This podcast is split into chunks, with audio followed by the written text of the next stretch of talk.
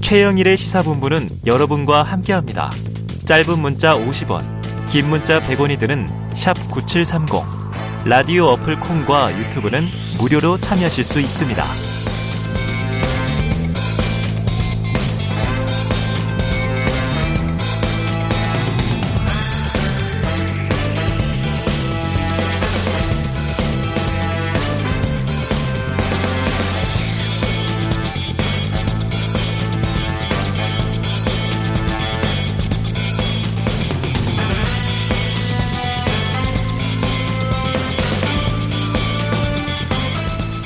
네, 이게 두 번째 2부 두 번째 코너는 이제 원래는 여의도 정액관인데 오늘은 전화로 연결을 할 예정입니다. 그래서 코너 순서가 살짝 바뀌었고요. 수요일마다 돌아오는 사건 본부를 먼저 시작해 보겠습니다. 자, 지금 배상훈 프로파일러 나와 계십니다. 어서 오세요. 안녕하세요, 배상훈입니다. 아유, 오래 기다리셨습니다. 예, 안 주무시네요. 예, 괜찮습니다. 아, 초롱초롱하십니다. 자, 이게 지금 안타까운 사건인데요. 사건 본부는 다 다루는 게 우리가 안타까운 사건들이지만 이거는 꿈과 희망으로 가득해야 할 캠퍼스에서 너무 참담하고 끔찍한 일이 일어나서 말이죠. 자, 얼마 전 인하대학교에서 동급생을 성폭행한 뒤에 숨지게 한 바로 그 사건인데요. 자, 구속된 가해자는 대부분의 혐의는 인정했는데 고의로 3층에서 밀지는 않았다. 그러니까 이런 주장입니다. 이 사건 한번 전반적으로 정리해 주시죠. 예. 뭐 가해자 피해자가 다 인하대 학생으로 음. 알려져 있고요. 저학년으로 알려져 있습니다. 어, 그리고 이제 가해자 어, 학고 피해자가 이제 같은 형태의 어, 계절 학기라고 하죠. 네네네. 그 수업이 아마 14일 날 시험을 봤나 봅니다. 아, 여름방학 중이니까 계절학기. 그러니까 비대면 수업을 했는데 네. 대면으로 시험을 어. 왔는데 2시하고 7시 타임이 다른 상태에서 네. 7시 타임이 시험이 끝나고 어 뒤풀이를 하고 음. 그 후에 벌어진 일이라고 하고요. 네. 어 가해자가 피해자를 끌고 15일 날 새벽 음. 1시 30분쯤에 건물로 들어가는 것이 찍혔고요. 네. 그 다음에 그다음 그러니까 3시 한 50분쯤에 어 그 바깥에서 저기 쓰러져 있는 피해자를 지나가는 행인이 발견해서 음. 병원으로 옮긴. 그래서 그때까지는 좀 살아 있었는데 그 뒤에 안타깝게 돌아가신 음. 상황인데 전체적인 상황을 봤을 때 어, 그 가해자가 성범죄는 인정을 하고 네. 근데 이제 그 다음에 죽음에 대해서는 본인은 책임이 없다. 음. 이런 식으로 그래서 모른다. 예, 그래서 준강간치사. 그러니까 어, 정신이 없는 상태에 성범죄를 벌였기 때문에 준강간. 네. 그 다음에 그로 인해서 사망을 했기 때문에 치사. 음. 근데 경찰은 더 나아가서 어. 살인의 고의가 있지 않았을까? 네네. 그건 뭐냐면 혹시라도 성범죄 과정 혹은 성범죄 이후에 음. 밀어서 떨어뜨렸거나 네. 네. 아니면은 그와 준하는 형태로 어 죽음을 예증할 수 있는 상황으로 벌어진 게 아니냐라는 네. 형태 그리고 주변의 어떤 증거 음. 정황 이런 걸 따져서 지금 수사 중입니다. 네. 그 경계가 우리가 유사 사건들 예. 이제 피해자가 사망한 사건에서 많이 나오지만 미필적 고의에 의한 살인이냐 여기서 이제 떨어졌을 때 죽을 수도 있다는 것을 음. 인지한 상태에서 밀었을까? 만약 밀었다면 또는 아니면은 이제 과실이냐, 과실이냐. 뭐 이 경계에 있는 거죠. 모, 모- 본인은 모르고 떠났는데 피해자가 어 이제 뭐 몸을 못 가는 상태에서 떨어 네네네. 추락한 거냐 네. 아니면은 아예 아예 작정을 하고 네. 떨어뜨려서 살해한 네. 거냐 이 세 가지 가능성을 가지고 모두 수사 중입니다. 그래요. 그래- 그런데 이게 법률 적용을 차치하고 예. 예를 들면 이제 뭐 뒤풀이에서 과음한 상태에서 새벽에 성범죄를 저질렀고 그리고 만약에 이제 3층에서 떨어진 것까지 확인을 했는데 이게 119를 부르지 않고 방치해둔 채 본인은 자리를 떠났다면 이것도 참 이게 용서하기 어렵다 이런 생각이 드는 거죠. 매우 매우 매우 죄질이 불량합니다. 네, 네. 상황도 그렇고 정황도 그렇고 도덕적 인간적 이건 용서할 네. 수 없는 겁니다. 일단 면식범인 거잖아요. 그렇죠. 예. 네, 그래요. 자, 이번 주 구속영장 실질 심사가 있었습니다. 일부 혐의는 인정했지만 가장 중요한 대목, 이 지금 우리가 이야기하는 건물 위에서 피해자를 밀어서 떨어뜨렸는가 여기에 대해서 부인을 했고요. 살인의 고의를 가지고 밀치지 않았다. 이제 이런 입장인 거죠. 자, 가해자의 고의성 여부 전문가로서 좀 어떻게 추정을 하세요? 건물로 들어가는 게 끌고 들어가는 게 1시 30분입니다. 음, 근데 그 다음에 두시간 후에 발견됐습니다. 네. 근데 한시간 혹은 한시간 플러스 한시간 동안 그 건물 안에서 무엇을 했느냐. 네네네. 손에는 주류가 들지 않고 아, 예. 그렇기 때문에 이것은 본인의 어떤 계획적인 것이 있었어야지 가능하다. 아, 아. 그러면은 그 다음에 그럼 안에서의 상황을 음. 밀치지 않았다는 말은 뭐냐? 음. 옥신각신하다가 우연히 떨어졌단 말이냐? 네네네. 아니면은 이 말 자체를 전체로 부정하는 거냐? 어. 그럼 전체적인 상황, 공간적 상황 그리고 그 안에 떨어졌던 휴대폰 상황을 봤을 때 이것은 우발적일 가능성이 너무 낮다. 네, 네. 현장 상황도 그렇고 음. 그래서 이것은 좀 조심스럽게 예. 왜냐하면 지금 휴대폰 포렌식에 들어갔다고 합니다. 네. 아, 그게 글쎄 본인이 어떻게 떨어뜨렸는지 모르지만은 건물 안에서 발견이 됐고 그러니까 이 가해자의 가해자의 휴대폰을 대표니. 떨어뜨리고 떨어- 도망을 간 거죠. 그렇죠? 자리를 피한 도망갔는지 거죠? 음. 아니면 어떤 이유 때문이라든지 그 안에 상당히 불량한 형태, 네. 재질이 불량한 형태의 어떤 것이 발견됐는데 음. 그러면 이게 다 설명이 되는 것이 아니라 네네. 상당히 위험한 범죄의 정황이 예. 그 얘기가 되는 거죠. 두 시간 동안 예, 예. 그 공간 안에서 어떤 일이 벌어졌겠는가. 그런데 우리가 흔히 이제 이야기할 때 우발성보다는 계획적이었을 가능성이 있다. 예, 예. 크다. 자, 지금 피해자의 키는 한 160cm 가량이에요. 바닥에서 창틀의 높이는 이제 1m. 피해자는 인사불성으로 이제 보이는 상태. 그럼 창틀의 높이가 한 1m인 곳으로 자력 이동해서 스스로 추락하는 것. 우리가 이게 저는 좀 이게 상황을 여러 가지 이제 어 음. 위험하다라고 볼 수도 있고 어 아니 생각보다 위험하지 않고 난간이 막아주는데 그럴 수도 있고 어떻게 보십니까? 스스로 또는 과실로 이 실족이라고 부르는데 난간 높이가 있잖아요. 그렇죠. 왜냐하면 높이가 있지만요. 네, 창틀의 넓이가 있죠. 그렇죠, 그렇죠, 그럼 걸치면 떨어질 수가 없죠. 그렇죠. 그렇죠? 허리에서 가면은 아, 그렇죠? 그러니까 상체가 걸쳐질 수는 있어도 아, 이 높이도 있지만 넓이도 예. 상체의 있습니다. 넓이라는 폭이 게- 있습니다. 폭이. 그래, 폭이 음. 한 30 그 이상일 수 있습니다. 그럼 상당히 두꺼운 벽이에요. 왜냐하면 이중벽이고 예. 이 단과대 자체가 좀 독특한 아, 단과대이기 때문에 네네네. 그렇기 때문에 이게 그러면 외력이 작용하지 않을 수가 없다. 아, 그러니까 본인이 깡총깡총 하지 않는 한 네네. 외력이 상응할 수밖에 없고 또한 무슨 문제가 있냐면 우리가 자유낙하라고 하는 네네. 물건이 자유낙하할 때는 음, 벽에서 얼마만큼 앞으로 나갑니다. 떨어져서 어떤. 예. 예. 근데 이게 바로 직하가 아니라는 거예요. 네네네. 그럼 당연히 뭐가 있냐? 외력이 작용한 으로 아, 생긴다는 거예요. 네네네. 요걸 요걸 지금 경찰에서는 계산을 하고 있는 거죠. 아, 이거 이거에 대한 데이터도 음. 사실은 국가에서 많이 가지고 있습니다. 네네. 이것 그리고 그 과정에서 그 틀에 묻을 수 있는 다양한 물적 음. 증거들을 네네. 5cm, 일- 10cm 단위로 다 아, 스팟을 찍어서 지금 측정을 해서. DNA, 땀, 혹은 여러 가지 섞일 수 있어요. 네네네. 그게 이제 작용하는 지점이 다르다고 하면 음. 구성이 달라질 수 있죠. 그렇죠. 힘이 가해졌느냐, 예, 예. 그렇지 않느냐. 아, 지금 충분히 이해가 됐습니다. 그러니까 우리가 뭐 옥상 난간 같은 데서 이게 실수로 비틀거리다가 실족한다 하기에는 예. 이거는 벽의 폭도 두텁고 그렇죠. 두껍고 예. 창도 지금 창문이 끼어져 있는 그렇죠. 그런 폭- 곳이에요. 폭이 좀 좁고. 예, 그냥 일반 뭐 옥상 난간하고는 전혀 다른 다릅니다. 실내의 예. 벽입니다. 예, 예. 자, 결국 계획성과 이 고의성의 입증이 관건이 될 텐데요. 자, 경찰이 말씀하신 대로 추락 고의성 실험을 하고 있다. 지금 이제 거의 5cm 단위로 측정을 다 하고 있다. 자, 가해자의 혐의 말씀해 주신 대로 중간간 치사죄입니다. 아직은 살인죄가 적용되기에는 증거가 더 필요해 보이는 건데 준강간 치사죄와 또 강간 치사죄와 그럼 강간 살인죄 어떻게 차이가 있습니까? 준이 붙었을 때는 음. 어, 본인 그러니까 피해자가 정신이 없는 상태. 음. 그러니까 잠을 자고 있거나 아니면 약물에 취해 있는 상태. 네. 요때는 준을 붙이는 거고요. 음.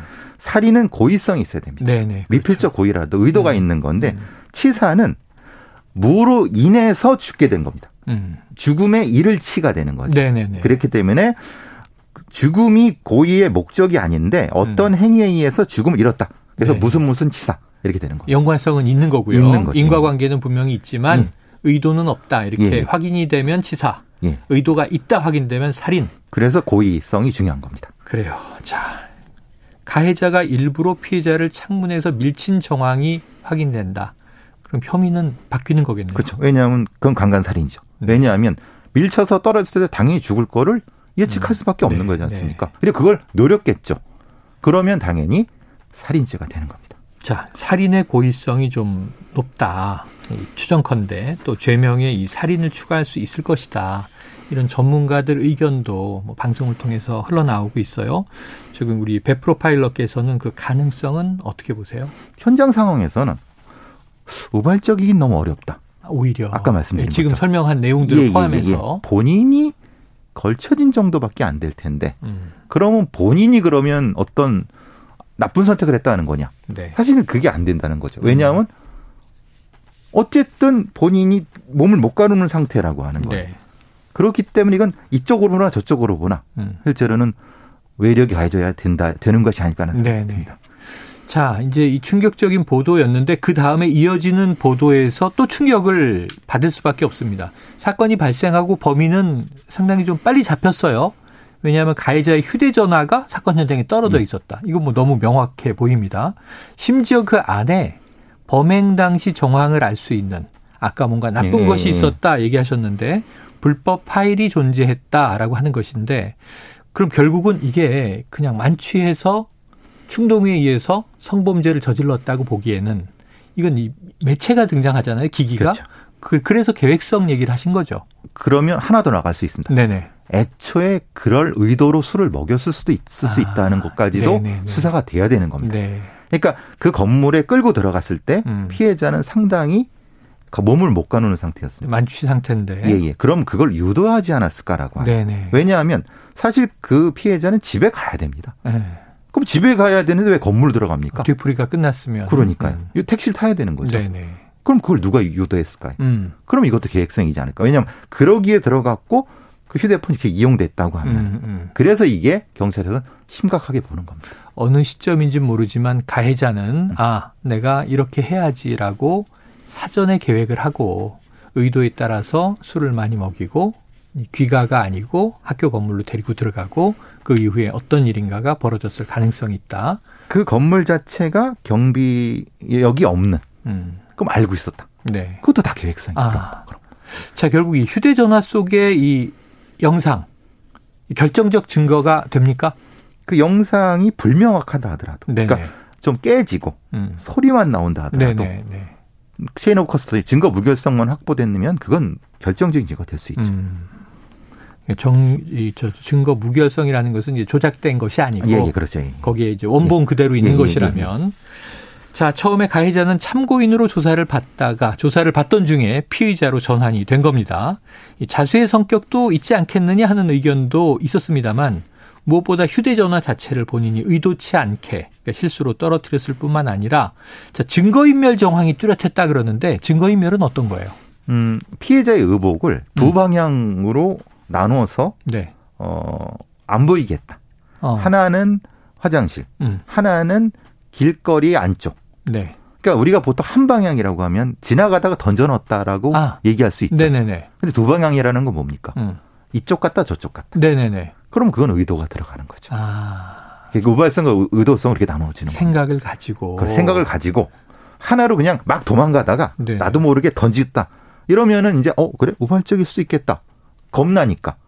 근데 그게 아니라 이쪽 갔다가 또 저쪽 갔다가 어. 두 방향성 때문에 그런 겁니다. 아니, 그럼 이거는 이게 명백히 생각을 했다는 거잖아요. 그렇죠. 예. 럼 이게 예를 들면 예. 뭐 하구들이나 나중에 제3자가 아니라 경찰이 출동해서 조사, 수사를 할 예. 때 좀 혼동을 유발하기 위한 행동을 한 거잖아요. 그렇죠. 오, 그리고 그것은 보통 그렇게 인멸하게 되면 보통은 청소하시는 분이나 이런 분들이 그냥 치워버리죠. 네, 네, 네. 그게 증거 인멸이다. 아, 그렇구나. 이해가 됐습니다. 자, 피해자는 새벽 2시경에 추락을 했습니다. 지나가던 행인이 발견한 시각은 새벽 3시 때. 자, 추락 이후에 1시간 넘게 살아서 호흡과 맥박이 있었다라고 보도가 되는데요. 이게 많은 분들이 안타까워하는 지점인데 적어도 이 가해자가 여기서 뭐 119를 신고했다든가만 해도 좀 정상 참작의 여지가 있는 거 아니에요? 너무나도 이 처참하고 너무 악랄한 것이 아닐까. 네, 네. 한 시간 동안 고통 속에 있었습니다. 네. 피해자는 그 아스팔트 위에서, 음. 그러니까 저기 아래 거기 위에서. 네네네. 바닥 위에. 어? 그러면 있었죠. 음. 익명으로라도 119에 신고라도 해주지. 네네네. 그럼 분명히 살았을 겁니다. 왜냐하면 병원에 가서도 두 시간 동안 살아 있었다고. 아, 그러니까 분명히 살아 있었던 것을 죽게 만들었다는 네네네. 거잖아요. 이거는 용서할 수 없는 거죠. 야, 이건 설사 아까 이 음. 저희가 치사와 살인 밀지 않았다 하더라도 방치한 것 자체는 살인 안 돼요? 살인 그렇죠. 적용 안 돼요? 그렇죠. 그래서 이제 그것도 역시 부작위한 살인이 될 수 있다는 네네. 거죠. 예. 그래요. 자, 지금 온라인 게시판을 중심으로 이 피해자에 대한 2차 가해와 가해자의 신상 털기가 도를 넘고 있다고 해요. 자, 이런 것도 법적 처벌의 대상이 되겠죠? 예, 당연히 피해자에 대한 예를 들면 뭐 왜 거기서 뭐 술을 먹었느니 왜 뭐 여성이 어떠느니 이런 거는 절대 해서는 안 되는 거고 음.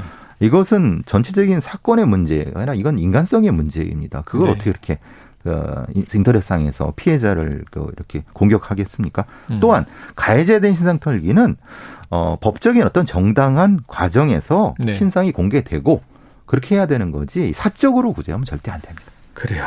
알겠습니다. 가해자에 대한 신상도 경찰이 이제 신상 공개 여부를 결정하는 거니까 그 전에는 이제 이것을 그냥 공개하시면 이것도 위법 불법이 될 수 있습니다.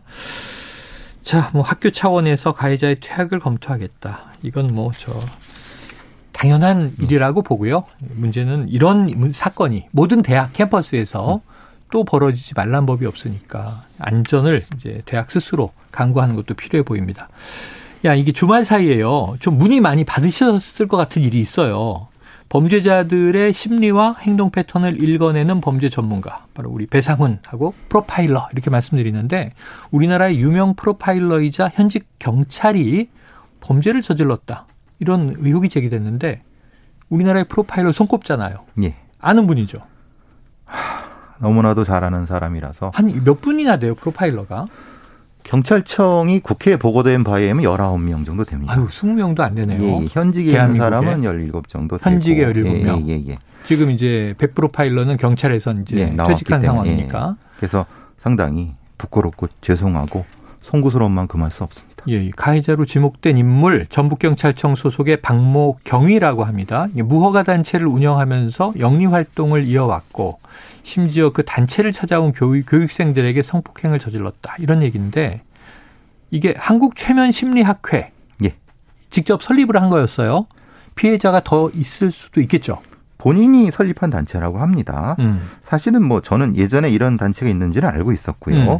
그게 어느 정도까지 운영이 되고 있다는 건 알고 있었는데 이 정도로 엉망인지는 몰랐습니다. 네. 이게 저는 등록이 된 줄 알았습니다. 아, 당연히 경찰청에 이건 당연히 등록을 하고 허가를 받아서 해야 되는 거거든요. 네네네. 근데 그걸 편법으로 본인이 대표가 아니라 교육이사 형태로 편법으로 운영을 한 것 같습니다. 근데 아. 실질적인 운영이자 소유는 본인이 다 한 거고 네네. 지금 어 관련된 어떤 피해자 단 모임에 있는 분의 얘기라고 얘기- 얘기를 음. 들어보면은 적지 않다. 지금 나타나는 대여섯 명 그 이상의 피해자가 있을 수 있다.